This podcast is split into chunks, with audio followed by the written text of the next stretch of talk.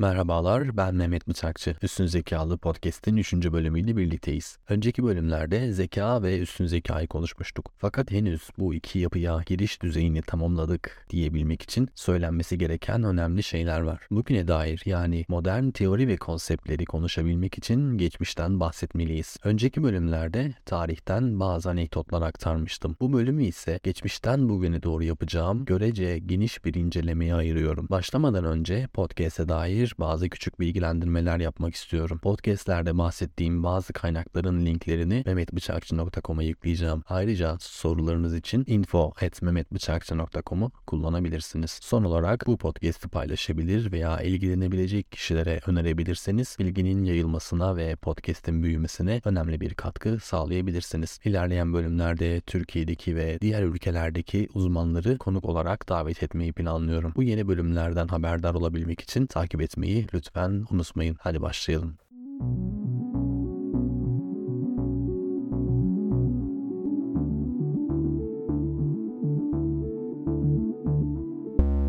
Don Ambrose 2005'te üstün zekaya dair konseptleri ilk iki bölümde de bahsettiğim en geniş bağlamsal açıdan atom altı düzeye kadar farklı düzeylerde analiz edebileceğimizi söylüyor. Buraya kadar örneğin Foucault'cu bir açıdan zihinsel gücü kontrol etmek için üstün zeka etiketinin icat edildiği argümanını kültürel antropoloji açısından Kenya ve Eskimo kültürlerinde değerli görülen becerilerin Avrupa merkezli zeka anlayışlarından farklı olabileceğini, Carol Dweck'in örtük zeka teorileri açısından zekaya dair inanışların sabit, entity veya artımlı, incremental olarak ikiye ayrılabileceğini konuşmuştuk. Sabit ve artımlı, örtük zeka inanışlarının Batı ve Doğu eğitim anlayışlarında nasıl farklılaştığını, Asya ve Amerika arasında süreyen akademik başarı farklılıklarına bu inanışların etkilerini ilerleyen bölümlerde konuşacağız. Zeka nedir bölümünde Robert Sapolsky'nin insan davranışını anlamak için tüm disiplinleri işe koşmayı öneren yaklaşımını benimseyeceğimi söylemiştim. Buna rağmen bu ilk bölümlerde zeka zeka ve üstün zekayı olabildiğince geniş ve sosyokültürel inceliyorum. Çünkü sistemler teorisine yakın bir araştırmacı olarak incelemeye makro düzeyden başlamayı daha doğru buldum. Lakin ilerleyen bölümlerde üstün zekaların eğitimini, onları etiketlemeyi ya da savant sendromu veya yüksek işlevli otizm gibi farklı zihinleri mikro düzeyde nöroloji veya psikoloji lenslerinden inceleyebilirim. Bakalım makro düzeyde hala bakmamız gereken neler var.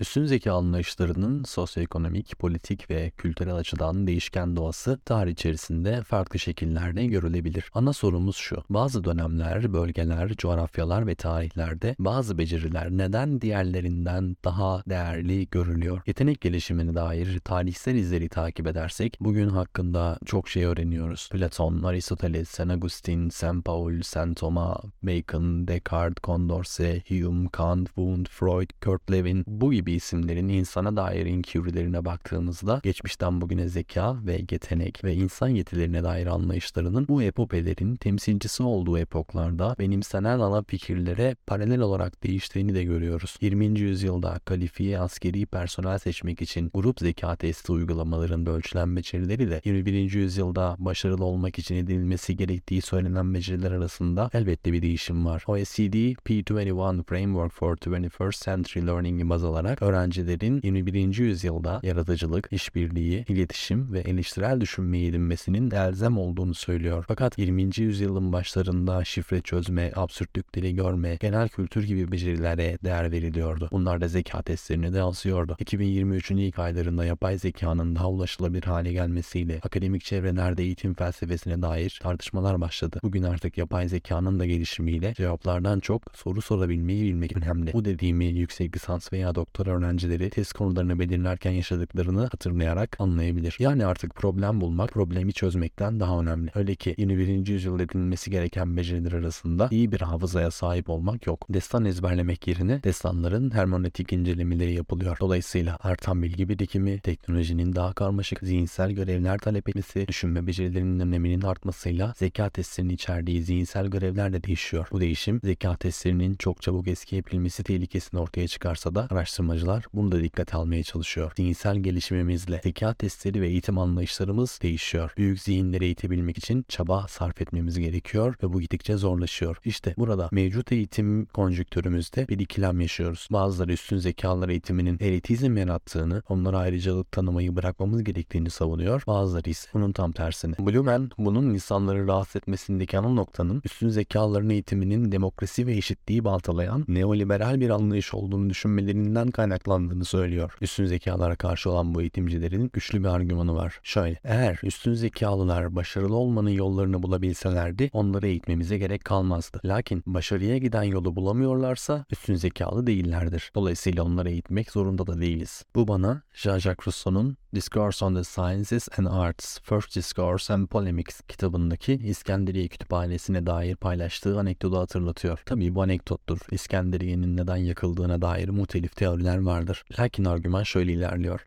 İskenderiye Kütüphanesi'ni ne yapılması gerektiği konusunda Halife Ömer'e danışılır. Halife Ömer'in şu cevabı verdiği söylenir. Eğer bu kütüphanedeki kitaplar Kur'an'a karşı şeyler içeriyorsa kötüdürler ve yakılmalıdırlar. Eğer zaten Kur'an'ın öğretisiyle paralel bilgiler içeriyorlarsa onları yine de yakın çünkü tekrar eden bilgilere ihtiyacımız yok.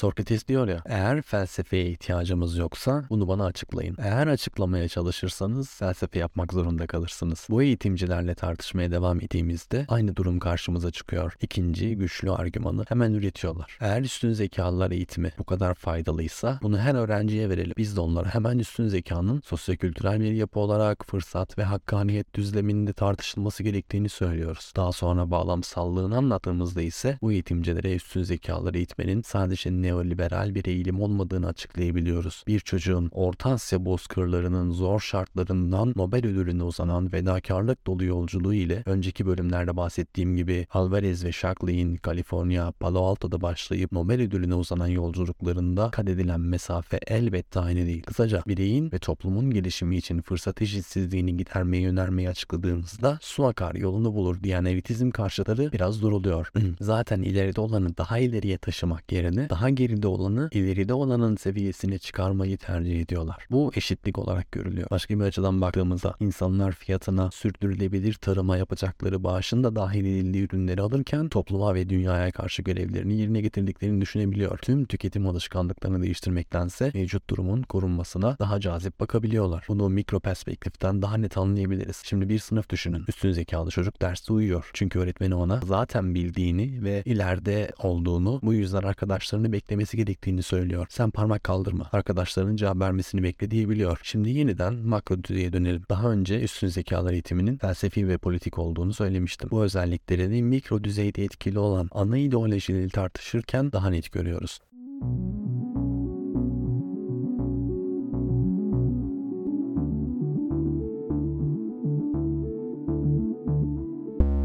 Sosyal medyada sıkça paylaşılan o görseli bilirsiniz. Futbol maçını duvarın arkasından seyretmeye çalışan uzun, orta ve kısa boylu 3 kişinin üzerine çıkabilmesi için onlara verilen kutuların dağılımını hatırlayın. En kısaya 3, orta boyluya 2 ve uzun boyluya zaten uzun boylu olduğu için bir kutu verilmesi hakkaniyet olarak tanımlanıyor. Bunu üstün zekalar eğitimi için de kabul edebiliriz. Lakin üstün zekalar eğitimindeki fark herkesin arkasından maçı izlemek istediği duvarın boyu müteharriktir. Aşılması gereken sabit bir duvar olmadığı için üstün zekaların eğitimi bireysel ihtiyaçlara cevap verecek şekilde tasarlanmalıdır. Duvarın yükselişi bireyin ihtiyacı olduğu sürece durmayacaktır. Sorumuzu yeniden hatırlayalım. Bazı dönemler, bölgeler, coğrafyalar ve tarihlerde bazı beceriler diğerlerinden neden daha değerli görülüyor. Dünyanın herhangi bir yerindeki bir çocuğu aynı kriterlere göre üstün zekalı olarak tanılayabileceğimizi iddia etmek elbette abesle iştigal etmek olur. Lakin potansiyelleri keşfedebilmek için bunun bir çaresine bakmalıyız. Aynı şehirdeki kişiler için bile fırsatlar eşit dağılmazken bunu global olarak nasıl yapacağız? İşte bu çok zor. Albert Ziegler üstün zekalılıkta içsel ve dışsal iki ana faktör olduğunu söylüyor. Bireyin hayatı boyunca içsel ve dışsal faktörlerinin etkisiyle olağanüstü başarı sergileyebilme potansiyelini performansa dönüştürebildiğini iddia ediyor. Bireyin potansiyelini dışsal ve içsel sermayelerinin devamlı etkileşimi ile sürekli yeniden belirlediği konuşuluyor. Eğitim en üstün zekalının sisteminde bile esas bir gereklilik haline geliyor. Gelişimsel, kültürler arası ve kapsayıcı bir eğitimden bahsediyorum burada. Bireyin dinamik gelişim sürecine göre kendini ayarlayabilen bir eğitim. Bu merkezi bir müfredatta sağlanamaz. Az önce bahsettiğim ikinci argümanı hatırlayın. Her üstün zekalılar eğitimi bu kadar faydalıysa neden herkese üstün zekalar eğitimi vermiyoruz diyordu. Fakat İngilizceden doğrudan çevirirsek tek bir beden kıyafet herkese uymaz. Üstün zekalılar eğitimi, içerik, süreç ve üründe zenginleştirmeyi ve bireyselleştirmeyi önceliyor. Herkese değil, her üstün zekalı öğrenciye uygun olacak merkezi ve paket bir müfredat planlamak bu eğitimin doğasına doğal olarak uymuyor. Eğitim meselesi böyleyken eğitimin içermesi gerektiği düşünülen değerli becerilerin ve üstün zekalı bireylere dair diğer görüşlerin tarih boyunca değişimi nasıl oldu? Bu soru ontolojik açıdan çok önemlidir ve bugünkü çoğu pratik kararın arkasında bu soruyu bulabiliriz. Borland kısaca şöyle soruyor. Ne zamandan beri üstün zekalı çocuklar var?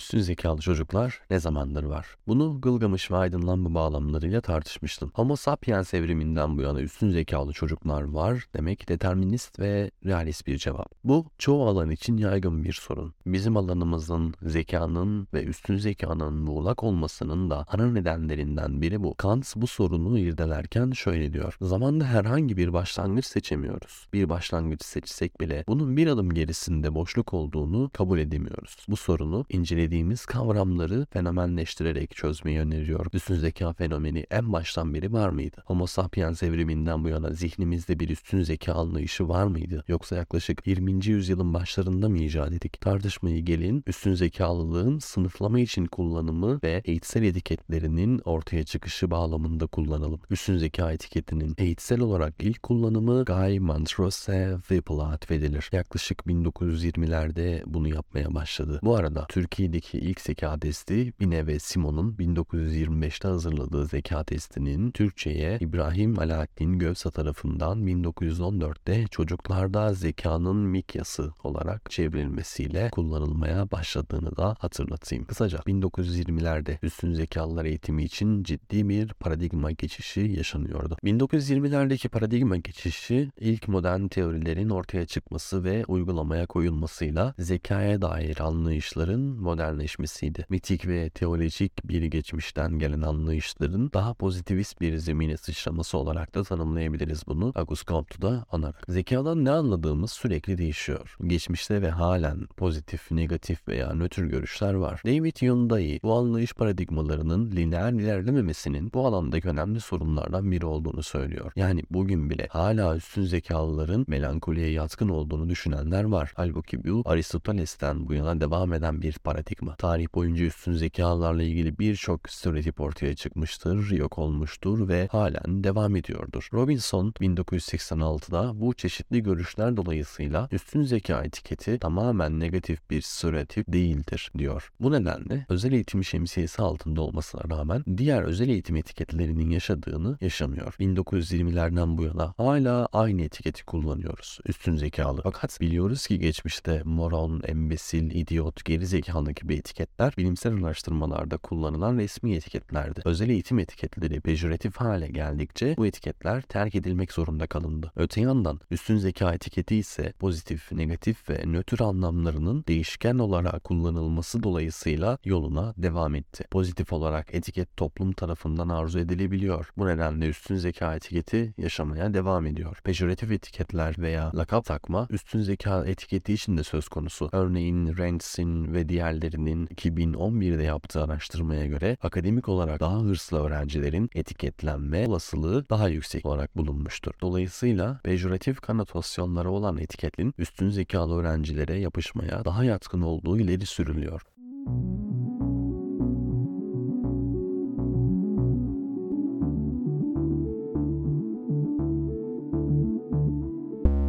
Burns ve diğerleri yüksek akademik başarıya sahip öğrencilerin inek, Almanya'da Streber ve İsrail'de Hun gibi etiketlerle damgalandığını söylüyor. Dolayısıyla bunun dünyanın her yerinde damgalayıcı kelimelerle etiketlenmesinin küresel bir etiket sorunu olduğunu öne sürüyor. Bu listeyi uzatabiliriz. Bildiğimiz gibi Türkiye'de inek deniyor. Bulgaristan'da zubar. İran'da kar kahon. Meksika'da nono. Çin'de shudazi. Vietnam'da motsaç. İsviçre'de plughest. Bizde inek deniyor biliyoruz. Bu bir hayvan ismi. Benim fark ettiğim ise şu. Bu etiketlerin neredeyse tamamının hayvan isimleriyle yapıldığını gördüm. İnek öğrencilere verilen etiketler bu farklı dillerde at, solucan, inek, eşek ve benzeri diğer hayvan isimleriyle ilişkilendiriliyor. Peki buyurun düşünelim. Bir yanda bu öğrencilere ayrıcalık sağlamanın elitizm yaratabileceğine dair fikirler olduğunu söyledim. Şimdi de üstün zekalılara çoğu dilde hayvan isimleriyle oluşturulmuş etiketler verildiğini söylüyorum. Bu etiketler aşağılama içeriyor. Hep felsefe yapma, başımıza iş çıkarma, başımıza icat çıkarma veya kedi öldüren meraktır gibi söylemlerle düşünme ve üretmeye dair olumsuz tutum olduğunu konuşuyoruz. Sadece bize özgü değilmiş. Algıları incelediğimizde hem aşağılama hem de ayrıcalık vermeyin düşüncelerine aynı anda maalesef rastlayabiliyoruz. Lakin psikososyal üstün zeka teorilerinden yola çıkan araştırmalara baktığımızda ise toplumu yöneten liderlerin üstün zekalı olarak algılandığına dair bulgular görüyoruz. Büyük işleri yapan kimseler bizden uzakta ve bizden bağımsız serpilip ortaya çıktığında onları üstün zekalı olarak görmeye eğilim gösterirken mahallemizde, sınıfımızda ayrıksı kapasiteye sahip ilginç düşünenlere inek diyebiliyoruz. Daha ilginci neredeyse her yıl haberlerde çoban sınavda derece yaptı haberini görüyoruz. Az önce dediğim gibi başarı hikayeleri mucizelerle ve acı çekerek yürünen yollarla daha ilgi çekici hale geliyor.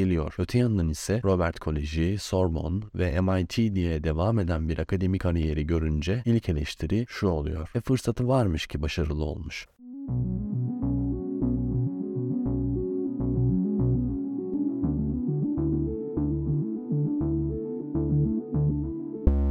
Sistemik olarak kurgulanmış bir başarı yolunu benimseyen, başarıda yeteneği değil çabayı önceleyen 1920'lerde modernleşerek değişin üstün zeka paradigması 1950'lerde afektif özellikleri de kapsayarak bir kez daha değişti. 2000'lerde ise gelişimselliği ve bağlamsallığı vurgulayarak yeniden değişti. Üstün zekaya dair benim de bazen anlattığım anekdotlar Malcolm Gladwell gibi isimlerin bu konuda hazırladıkları bestseller kitaplarıyla geniş kitlelere ulaştı. Dolayısıyla üstün zeka etiketine dair artık romantik politik kılıflarla çevrili anlayışlar terk edilmeye başlandı. İşte bu bağlamsal paradigmadan kastım ne? Buyurun şimdi Terman'a tekrar dönelim. Terman'ın verilerini topladığı örneklemde Birinci Dünya Savaşı sırasında ve daha sonra doğan veya bu yıllarda 5 ila 10 yaşlar arasında olan çocuklar yer alıyordu. Bu çocuklar 20'li yaşlarındayken büyük buhranı yaşadı. 30'larının ortasında 2. Dünya Savaşı'nı yaşadı. İlerleyen yaşlarında uzaya gitme yarışlarına ve soğuk savaşa tanık oldu. Yukarıda bahsettiğim paradigma değişimi işte bu sıralarda gerçekleşti. 1950'de Guilford APA Başkanı iken yaratıcılığın önemine değinen önemli bir konuşma yaptı. 1957'de Sputnik'ten sonra eğitim anlayışında keskin bir değişim meydana geldi. Böyle bakınca Thurman'ın çalışmasının Kaliforniya'da olduğu da düşünülünce bulgulardaki tarih etkisini tartışmamak elde değil. Önceki bölümde bu örnekleme yeterince zeki olmadığı için dahil edilmeyen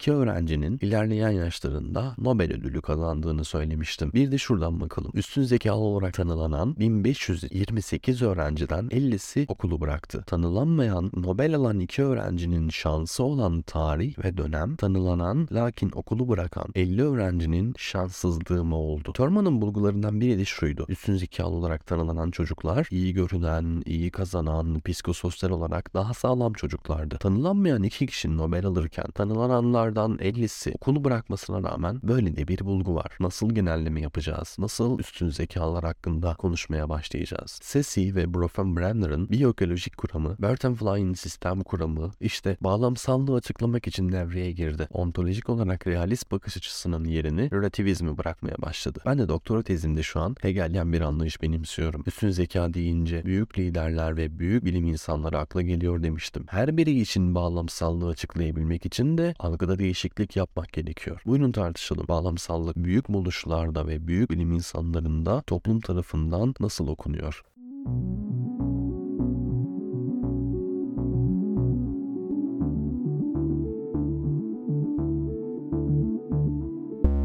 Bilim insanının buluşu onu ünlü yaptığında toplumu sıklıkla onun hayatı ilgilendirir. Einstein karısından boşanmış, Newton kötü biriymiş ve ila nihai. Ya tamamen kötü bir yakıştırma yapılıyor ya da bu hikayenin etrafı bir mucizeyle sarılıyor. Bu balance'ı bir kenara bıraktığımızda bile büyük buluşlar şansa atfedilebiliyor. Düşününce siz de hemen örnekler bulacaksınızdır. Maalesef deha hikayelerinin etrafı sıklıkla mucizelerle ve mitlerle sarılıyor. Böyle olunca keşif ve buluş düşünüldüğünde imkansız olanı mucizeyle gerçekleştiren insanlar düşünülüyor. Fleming penisilini laboratuvarında Petri kabına yanlışlıkla bir şey düşmesiyle keşfedi hikayesi anlatılır. Lakin bu insan laboratuvara geçerken uğrayan biri değildi. Hala hazırda bu konularda uzun süredir çalışıyordu. Einstein ışığın sırrını merak ettiği için bilginin peşinde koşuyordu. Newton bir tarlada gezerken düşen bir elmayı görüp yer çekiminden bahsetmedi. 26 yaşında kalkülüsü keşfedecek kadar bilimin içindeydi. Kekule benzen halkalarını şömine karşısında yarı rüyada tefekkür ederken zihninde kurduğu bir teoriyle oluşturdu. Fleming şöyle diyor. Şans sadece hazırlıklı beyinlere güler. Üstün zeka modellerinin bazılarında da bahsedilen bu şans sıklıkla uygun koşullar olarak düşünülebilir. Queen's Gambit'te izlediğimiz başrol satrancı hiç görmeseydi satranç dahisi olabilir miydi? Satranç deyince sıklıkla Polgar kardeşler örneği verilir. Macar Laszlo Polgar bir satranç eğitmeni ve eğitim psikoloğu. Nature or Nurture tartışmasında Nurture tarafında bir örnek verilecek olursa sıklıkla Polgar'ın kızlarının eğitimini tasarlamasıyla ve yönetmesiyle onlardan 3 tırnak içerisindeki anlamıyla satranç dahisi yapması verilir. Sofia, Judith ve Susan. Üç kız kardeş tarihte önemli başarılara imza attılar. Daha yakın geçmişte ise Andrea ve Alexandra Botes kız kardeşleri babaları erken yaşta satrançla tanıştırdı ve onları eğitmeye başladı. Alexandra bugün Suzan Polgar Vakfı'nın yönetim kurulunda. YouTube'daki satranç temalı kanalında 1.2 milyon takipçisi var. Demek istediğim zihinsel potansiyel, eğitim ve uygun çevre koşulları, içsel ve dışsal faktörlerin sürekli ve sistemik bağlamıyla etkileşime girmediğinde işlevsiz kalıyor. Bu anlayışın elbette birçok karşıt görüşü var. Hatta bazen burada verdiğim aynı örnekler verilerek farklı görüşleri destekleyecek argümanlar üretilebiliyor. Tarihsel, mitik ve teolojik anlayışlar kendini korumaya çalışıyor. Ya sadece kişiye ya da sadece çevreye ya da bağlama odaklanan 3 ana sınıftan bağlama odaklanandan bahsediyorum ben burada. Geçen bölümde Warren Buffett, Bill Gates, Tiger Woods, John Stuart Mill ve onların ebeveynlerinin başarılarındaki belirleyici ve planlayıcı rolünden bahsetmiştim. Şimdi elimizde bir de Polgar kardeşler var. Bu insanları başarılı yapan şeyin bağlam olduğu söylendiğinde eşitsizlik tartışmaları yeniden sahneye çıkıyor. Literatürde Matthew etkisi olarak anılan bu fırsat eşitsizliğinin implikasyonlara dair araştırmalar bulabilirsiniz. Peki nedir Matthew etkisi?